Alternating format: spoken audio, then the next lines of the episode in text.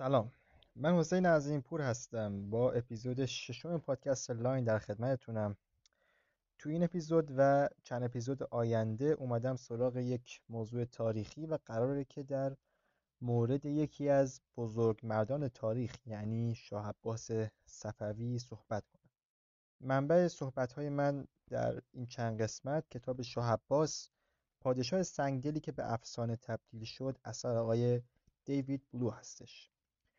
کسی که اذعان می‌کنه شاه عباس بزرگترین فرمانروای دوران خودش بود. در دورانی که اکبرشاه تیموری در هندوستان هنری چهارم در فرانسه فیلیپ دوم در اسپانیا و الیزابت اول در انگلستان حکومت می‌کردند. توی این اپیزود ما می‌خوایم در مورد شاهان قبل از عباس و چگونگی به سلطنت رسیدنش صحبت کنیم. با این مقدمه میریم سراغ اپیزود ششم پادکست لاین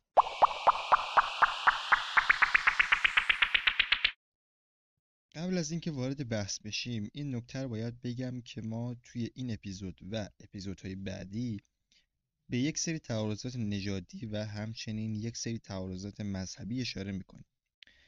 اینا چیزایی هست که در طول تاریخ بوده و نمیشه انکارش کرد. گفتن این حرفها به معنای تایید کردنشون نیست و به نظر ما باید تاریخ بخونیم برای اینکه ازش درس بگیریم و اشتباهات گذشته رو در حال و آینده تکرار نکنیم.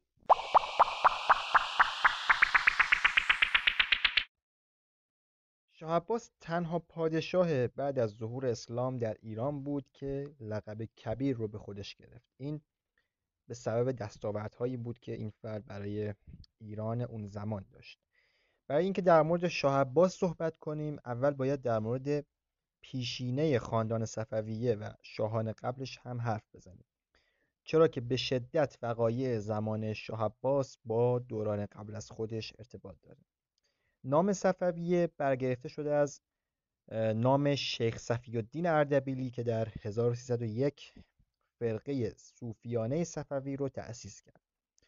این فرد جد بزرگ شاه عباس بود. خاندان صفوی تونستن طرفداران زیادی رو دوروبر خودشون جمع کنن که بین اونا افراد ثروتمند و مهمی بودن که براشون هدایای سخاوتمندانه میفرستادن. این باعث می‌شد خاندان صفوی ثروت زیادی رو برای خودش جمع بکنه. شیوخ صفوی تا قرن پانزدهم سنی بودند اما بعد تغییر رویه دادن و یک فردی به نام شیخ جنید تشیع رو پذیرفت که این دین قبایل ترکمن آناتولی بود. در واقع یکی از مورخین درباره شیخ جنید میگه مرغ تشویش در آرزوی قدرت تخمی در آشیانه اوهام خود گذاشت. یعنی اینکه رو آوردن شیخ جنید و به طبع اون خاندان صفویه به تشیع برای رسیدن به قدرت بود. اینها باعث شد یک نیروی نظامی دور این خاندان جمع بشه و جنید و جانشینانش از این نیروی نظامی برای رسیدن به قدرت استفاده کردند. مسئله مهدویت و اعتقاد به اینکه امام قائب با ظهورش جهان رو تحت یک حاکمیت عادلانه در میاره در رویدادهای قرن چهارده و پانزده تأثیر زیادی گذاشت. این دو قرن مصادف بود با جنگ‌های طولانی، ناامنی، قحطی، طاعون و های سنگین. به همین دلیل های مربوط به مهدویت و حاکمیت عادلانه بر جهان به وجود اومدن. جنبش صفویه هم یکی از همین ها بود. حمایت های ترکمن از شاه اسماعیل اول باعث شد که این بتونه حکومت صفویه رو در اول قرن 16 تأسیس کنه. شاه اسماعیل در چهارده سالگی در تبریز تاجگذاری کرد و مذهب شیعه دوازده امامی رو مذهب رسمی کشور اعلام کرد. این کار اقدام خطرناکی بود چون قبایل قزلباش نوع دیگه از شیعه رو قبول داشتن که نوع افراطی شیعه بود. سیاست پشت این کار این بود که شاه می‌خواست با رواج نوع معتدلتر شیعه به جای شیعه صوفی مخالفت کمتری رو از سمت جمعیت سنی که در اون زمان جمعیت غالب ایران رو تشکیل می‌دادند ببینه. در شروع حکومت صفوی عمده قدرت شاه وابسته به قزلباش ها بود. تلاش شاهان صفوی این بود که تا می‌تونن از قدرت اینها کم کنند در اون زمان عمده زمین های کشور در اختیار رؤسای قبایل قزلباش بود به عنوان تیولدار. اینا مالیات ها رو خودشون جمع می‌کردن و تنها تعهدی که به شاه داشتن این بود که در زمان نیاز یک سپاه سوار برای شاه بفرستن و یک هدیه گرانبها در آغاز سال نو. شاه می‌تونست زمین های اونها رو بگیره اما بنابر تمایلی باید میدادش به یک نفر دیگه از همون قبیله. سنتی که بالاخره شاه عباس شکستش. شاه اسماعیل چون ترکمان نبود از خودش سپاه خاصی نداشت. غیر از دویست نفر محافظ شخصی از قزلباشا. برای همین اومد یک گارد سلطنتی درست کرد. متشکل از سه هزار نفر از بهترین سوارکاران قزلباش که مستقیما از خود شاه دستور می گرفتن. اینها معروف شدن به قورچی و در زمان شاه عباس وجودشون به طور کامل تحقق یافت. در هفت سال اول سلطنت شاه اسماعیل تمام مناسب و مقامهای کشوری دست قزلباش ها بود. اما وقتی شاه اسماعیل به سن بلوغ رسید اومد بعضی از اینها رو برکنار کرد و افراد فارسی زبان که به تاجیک معروف بودن رو به جای اونها میذاشت. از همون اول صفویان با دو قدرت عمده درگیر بودند عثمانی در غرب و ازبک ها در شرق. شاه اسماعیل ازبک ها را از خراسان بیرون کرد اما در جنگ چالدوران مقابل عثمانی شکست خورد و شرق آناتولی رو که تا اون زمان جزو خاک ایران حساب می‌شد رو از دست داد. از اینجا به بعد شاه اسماعیل تلاش می‌کرد از اروپای مسیحی که اونها هم از سمت عثمانی مورد تهدید بودند کمک بگیره و این ارتباط ایران و اروپا در زمان شاه عباس شدت تازه‌ای به خودش گرفت. شاه اسماعیل در 1524 درگذشت و پسرش تحماسب جانشینش شد. منتها اون زمان فقط ده سالش بود و در نبود یک فرمان روای قدرتمند عمرای قزلباش به جون هم افتادن و تا نه سال ایران درگیر جنگ داخلی بود. توی این مدت عثمانی در اروپا مشغول جنگ بود و دیگه خیلی وقت نداشت برای اینکه با ایران وارد جنگ بشه. در 1533 جنگ های داخلی تموم شد و تحماس به 19 ساله بیشتر عمرای قزلباش رو اعدام کرد. چون فکر می‌کرد دسیسه چیدن تا برادر کوچیکترش رو به جاش بذارن. به علاوه یک سری افراد رو فرستاد توی ولایت ها تا بر کار تیولدارها نظارت کنند اما یک کار مهمی که کرد این بود که قورچی ها یا همون سوار نظام سلطنتی رو تقویت کرد و به علاوه یک قوای جدیدی تشکیل داد از اسرای چرکس، گرجی و ارمنی. این قوایی بود که بعدا خیلی به کار شاه عباس اومد. درست در همون سال جنگ های عثمانی در اروپا تموم شد و سلطان سلیمان قانونی اولین حمله از چهار حمله خودش رو به ایران انجام داد. بهونهشون برای حمله این بود که مبلغان صوفی صفویه داشتن توی آناتولی تبلیغ می‌کردن و اینکه می‌گفتن صفویه با سنی های داخل ایران بدرفتاری می‌کنن در اولین حملهشون بغداد و بین النهرین رو گرفتن و بعد تبریز رو اشغال کردند اما شاه تحماس از یک تاکتیک استفاده کرد نام زمین سوخته که می اومدن چاه ها و قنات ها رو با سنگ پر می‌کردن و در نتیجه دستاورد خاصی آید سپاه عثمانی نمی‌شد. 20 سال بعد در 1553 سلطان سلیمان قانونی آخرین حملش رو انجام داد و بعد که دید این جنگیدن دیگه فایده ای نداره تصمیم گرفت یک معاهده صلح امضا کنه که این معروف شد به معاهده آماسیه. و تا 25 سال پایدار موند. مفاد مهم این معاهده این بود که صفویه تملک عثمانی بر بین النهرین رو به رسمیت میشناخت و قول می‌داد که دیگه در مورد اون بحث مبلغین صوفی و بحث در واقع بدرفتاری با سنی ها و اینها دیگه شیطنتی نکنه.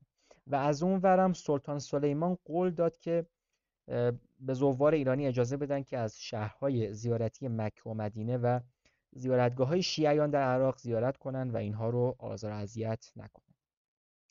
بعد از این شاه تحماس پایتخت رو به قزوین انتقال داد چون اولا تبریز در مقابل تهاجم عثمانی آسیب پذیر بود و اینکه می‌خواست از حوزه نفوذ قزلباش ها و صوفیان دور باشه. شاه اسماعیل قبلا از روحانیون شیعه کمک خواسته بود که بیان و ایران رو به یک کشور شیعه اصناعشری تبدیل کنند در اون زمان فقط یک نفر به نام شیخ الکرکی به این درخواست جواب داده بود. بقیه اعتقاد داشتن که تا ظهور امام قائب نباید در کار حکومت دخالت کنند. اما در زمان شاه تحماس بقیه روحانیون هم به این جریان پیوستند. این دوتا پوان مثبت برای صفویه داشت. یکیش این بود که ادعای اونها رو در مشروعیت تشیع محکم می‌کرد و اینکه با فتوای مجتهدین در قیاب امام قائب یک پایه و اساس قانونی برای حکومتشون دست و پا می‌کردن. اتفاق مهمی که در ادامه افتاد این بود که عباس در 1571 در هرات که اون زمان جزوی از خاک ایران بود به دنیا اومد.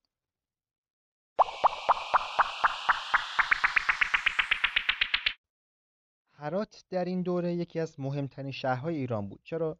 چون قبلا پایتخت تیموریان بود و اونا هم بناها و باغهای با شکوه براش ساخته بودن. مرکز علم و هنر بود دانشمندان و شاعران و نقاشان بزرگی در این شهر بودند به علاوه یک مرکز تجاری مهم بود که هند و آسیای مرکزی رو به هم وصل می‌کرد. مرکز ایالت خراسان بود که شهرهای ثروتمند مزارع گسترده و رونق دامداری داشت و انواع میوه ها در اونجا کشف می‌شد. از اون طرف هرات دیوار دفاعی مشهد هم حساب می‌شد که برای شیعیان از اهمیت خاصی برخوردار بود اینها همه نشان دهنده اهمیت هرات هست و صفویان هم به نوبه خودشون سعی می‌کردن این شهر رو از حمله ازبک ها حفظ کنند.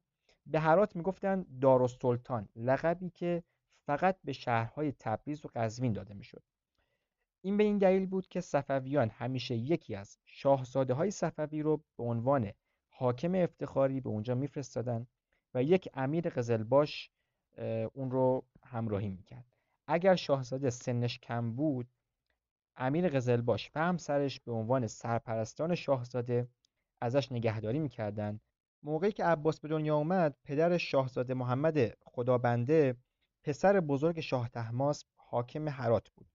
منتها به دلیل نابینا بودن از نظر شریعت اسلام شایستگی جانشینی رو نداشت. وقتی که عباس 18 ماه بود یک نزاعی بین محمد خدابنده و فرمانده نظامی قزلباش در خراسان پیش میاد و به این خاطر محمد خدابنده رو میفرستند به شیراز. بعد شاه تحماس باید یکی از پسران محمد خدابنده رو به عنوان حاکم افتخاری هرات میذاش اونجا. اول اومد حمزه هشت ساله رو بذاره ولی مادرشون خیرونسا بیگم یا بیگم به خاطر اینکه حمزه رو بیشتر دوست داشت کاری رو کرد که بعدها سرنوشت ایران رو عوض کرد. به جای حمزه تصمیم گرفتن که عباس دو ساله رو به هرات بفرستن. شاه قلی سلطان استجالو یکی از عمرای قبیله استجالو به عنوان حاکم واقعی هرات و قیم عباس انتخاب شد. همینطور که تعریف می‌کنیم طی 16 سال بعدی اتفاقاتی برای عباس میفته که تأثیر بسیار زیادی در آینده سلطنتش می‌ذاره عباس در هرات تحت آموزش های زیادی قرار می گرفت ولی یک چیزی که خیلی بهش علاقه داشت معماری بود. این به این خاطر بود که در معرض معماری های دوره تیموری قرار داشت و بعدها هم همین علاقه باعث شد که اون بناهای باشکوه رو در اصفهان بسازه.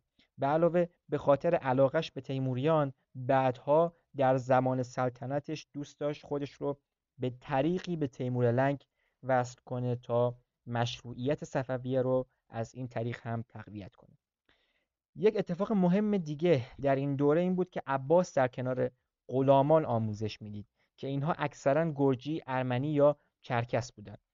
اینها همونایی بودند که بعدها در اصلاحات نظامی شاه عباس خیلی به کارش اومدن. یکی از همین غلامان که با عباس بزرگ شد فردی بود به نام گنجلی خان که به عنوان شاه سون بزرگ شد. شاه سون ها کسانی بودند که در بچگی از قبیله هاشون جدا می شدن و به عنوان غلام بزرگ می شدن تا بعدها فقط به شاه وفادار باشن. خود لغت شاه سون یعنی دوستدار شاه. دوستی گنج علی خان با شاه عباس تا آخر عمرش ادامه پیدا کرد. و در زمان سلطنت شاه عباس مقام های مهمی رو به عهده داشت و این یک جورایی یارقار شاه عباس بود.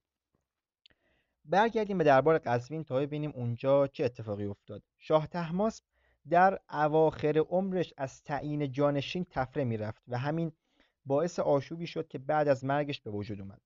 ما خیلی وارد جزئیات نمیشیم ولی همینقدر بدونید که دو تا مدعی برای تاج و تخت بود که یکی اسماعیل پسر دوم تحماسب و یکی هم هیدر پسر سومش بود. در این نزاع هیدر کشته شد و اسماعیل به عنوان شاه اسماعیل دوم صفوی در 1576 گذاری کرد. این اتفاقات شروع جنگ داخلی دوم بود که تا زمان سلطنت عباس ادامه پیدا کرد. نکته ای که در مورد اسماعیل هست اینه که این 20 سال گذشته رو در زندان گذرانده بود. قبلش در جنگ با عثمانی دلاوری های زیادی از خودش نشون داده بود ولی به دلیل سوء زنی که تحماس بهش داشت اینو انداخت زندان. میگفتش که در واقع این می‌خواد سلطنت رو بگیره و اینها. برای همین سلطنت اسماعیل دوم بسیار خونین بود. چرا که بعد از سالهای زندان یه جوری به بددلی و بدبینی مبتلا شده بود. دستور داد تمام عمرای قبیله سجالو رو به خاطر حمایت از حیدر بکشن. فارغ از اینکه کدومشون از حیدر حمایت کرده بودند و عباس موقعی تحت تاثیر قرار گرفت که چند سوار به تاخت وارد هرات شدند و سرپرست استجالوی عباس شاه قلی خان رو در حالی که بی اسلحه ایستاده بود کشتند علی قلی خان شاملو به عنوان حاکم هرات و قیم عباس جانشین شاه قلی شد. بعد از این اسماعیل برای جلوگیری از هر گونه دسیسه دو تا از برادرای کوچیکترش رو به قتل رسوند و سومی رو هم نابینا کرد بقیه عموزاده هاش رو هم معزول کرد ولی فعلا به محمد خدابنده کاری نگرفت که نابینا بود و از طرفی هم هر دو از یک مادر بودند که در واقع به خاطر احترام به مادرش کاری به محمد خدابنده نداشت. ولی بعد که شک کرد به اینکه در واقع تعدادی از عمرای قزلباش می‌خوان پسر بزرگ تحماس یعنی شاهزاده حسن رو به سلطنت برسونن و از طرفی هم چون پسر خودش به دنیا اومده بود دستور داد پسران محمد خدابنده رو هم بکشن ولی عمرا از دستورش سرپیچی کردند و عباس به همین خاطر همیشه از علی قلی خان شاملو متشکر بود. در نوامبر 1577 شاه اسماعیل دوم در اثر اووردوز تریاک دار فانی رو ودا گفت. بعد از مرگ شاه اسماعیل عمرای قزلباش اومدن سراغ محمد خدابنده تا اون رو به عنوان شاه انتخاب کنند با اینکه نابینا بود ولی بر پسرانش یعنی حمزه دوازده ساله و عباس هفت ساله ارجح بود.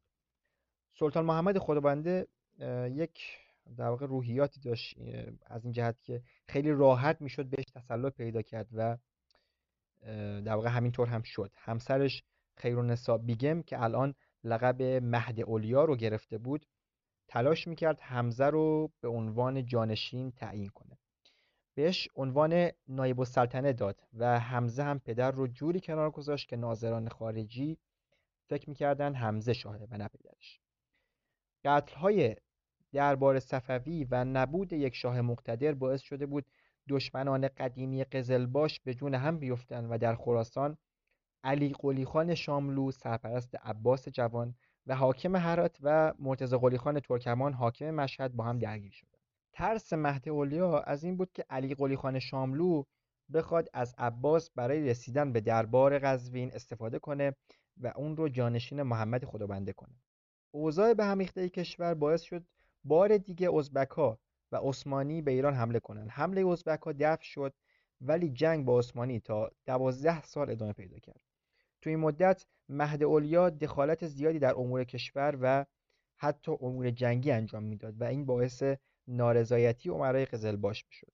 این قائل نهایتا منجر به این شد که عمرای قزلباش رفتن مهد اولیا و مادرش رو از حرم سرای شاه کشیدن بیرون و به قتل رسوندن. حالا شما ببینید خودتون دیگه که چقدر قدرت قزلباش زیاد بوده به طوری که می اومدن همسر شاه رو علنا به قتل میرسوندن.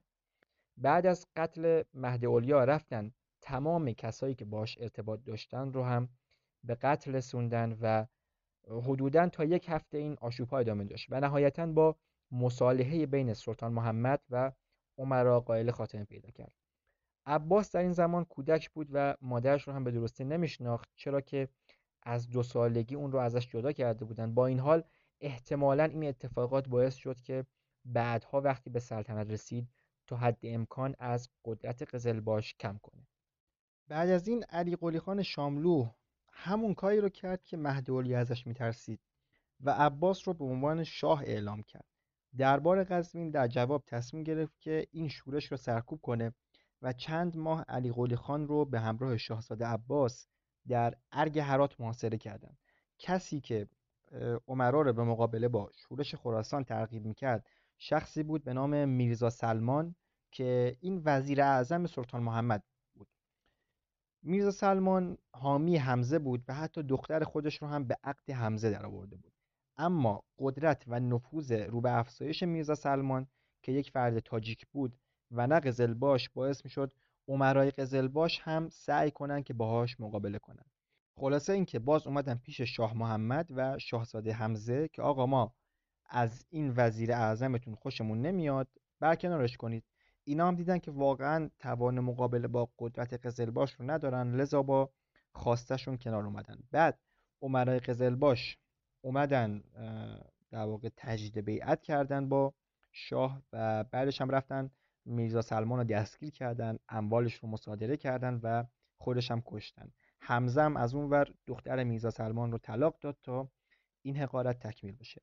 با کشته شدن میرزا سلمان تمایل به مقاومت در برابر شورش خراسان کمتر شد و نهایتا شاه با علی قلی خان شاملو به توافق رسید و یک جورایی با همدیگه کنار اومدن. این کنار اومدنه باعث شد که همه بفهمن آینده بر وفق مراد عباس خواهد بود.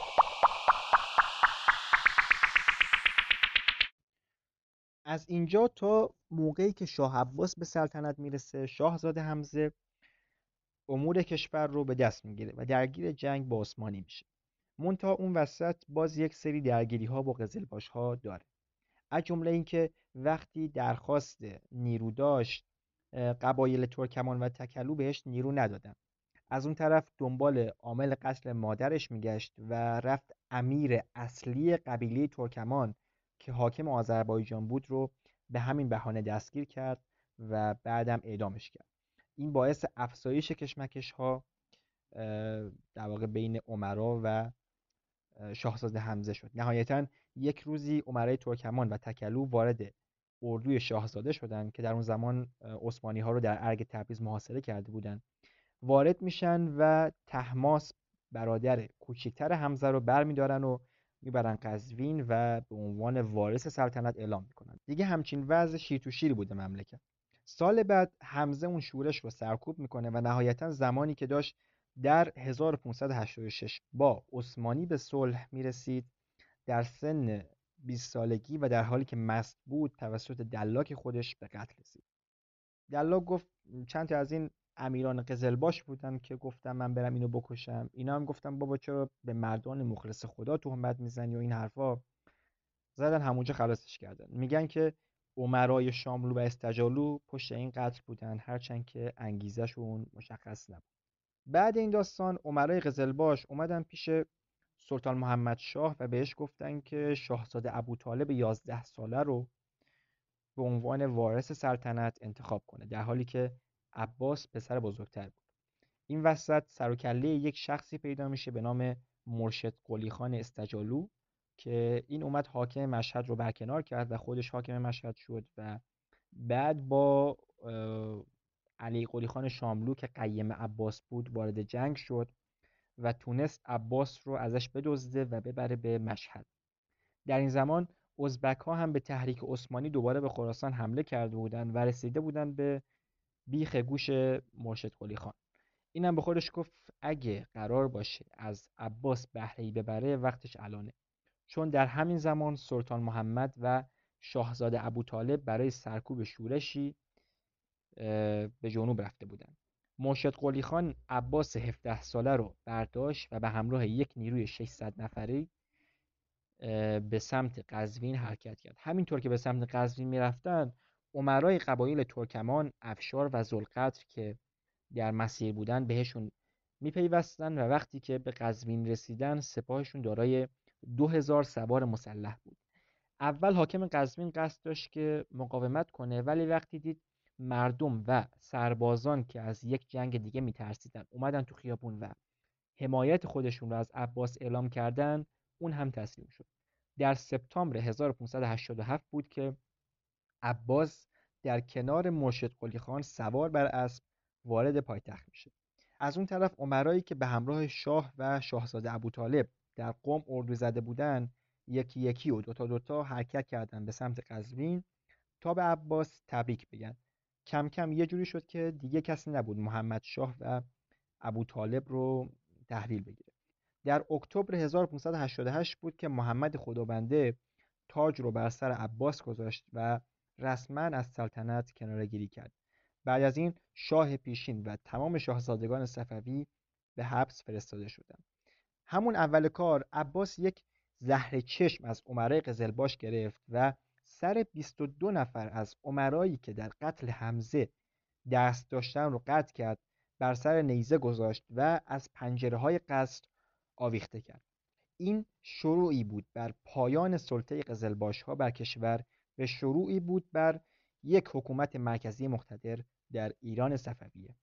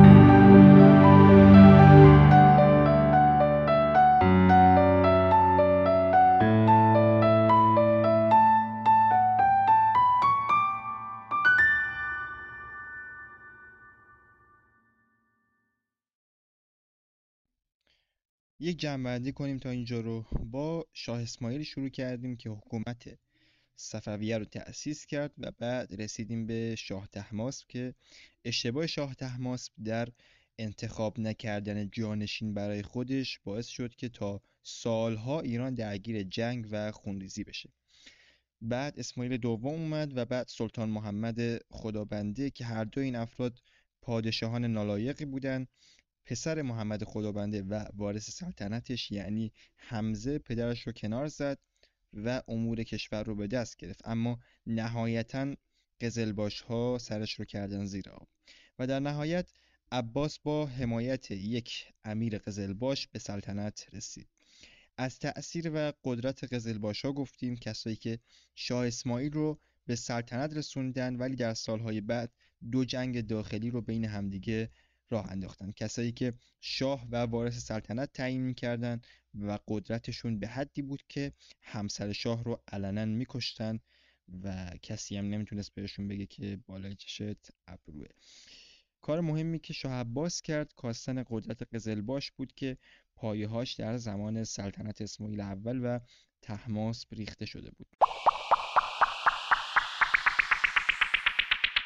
این پایان اپیزود 6 از پادکست لاین بود. امیدوارم که لذت برده باشید و اگه خوشتون اومد این رو به دوستاتون هم معرفی بکنید چون که هرچی این پادکست بیشتر شنیده بشه باعث خوشحالی من خواهد بود. توییتر و اینستاگرام ما رو هم دنبال بکنید. اونجا در مورد همین پادکست صحبت می‌کنیم و اخبارش رو اینها رو می‌ذاریم. ادامه داستان شاه عباس رو هم می‌تونید در اپیزودهای بعدی گوش بدید.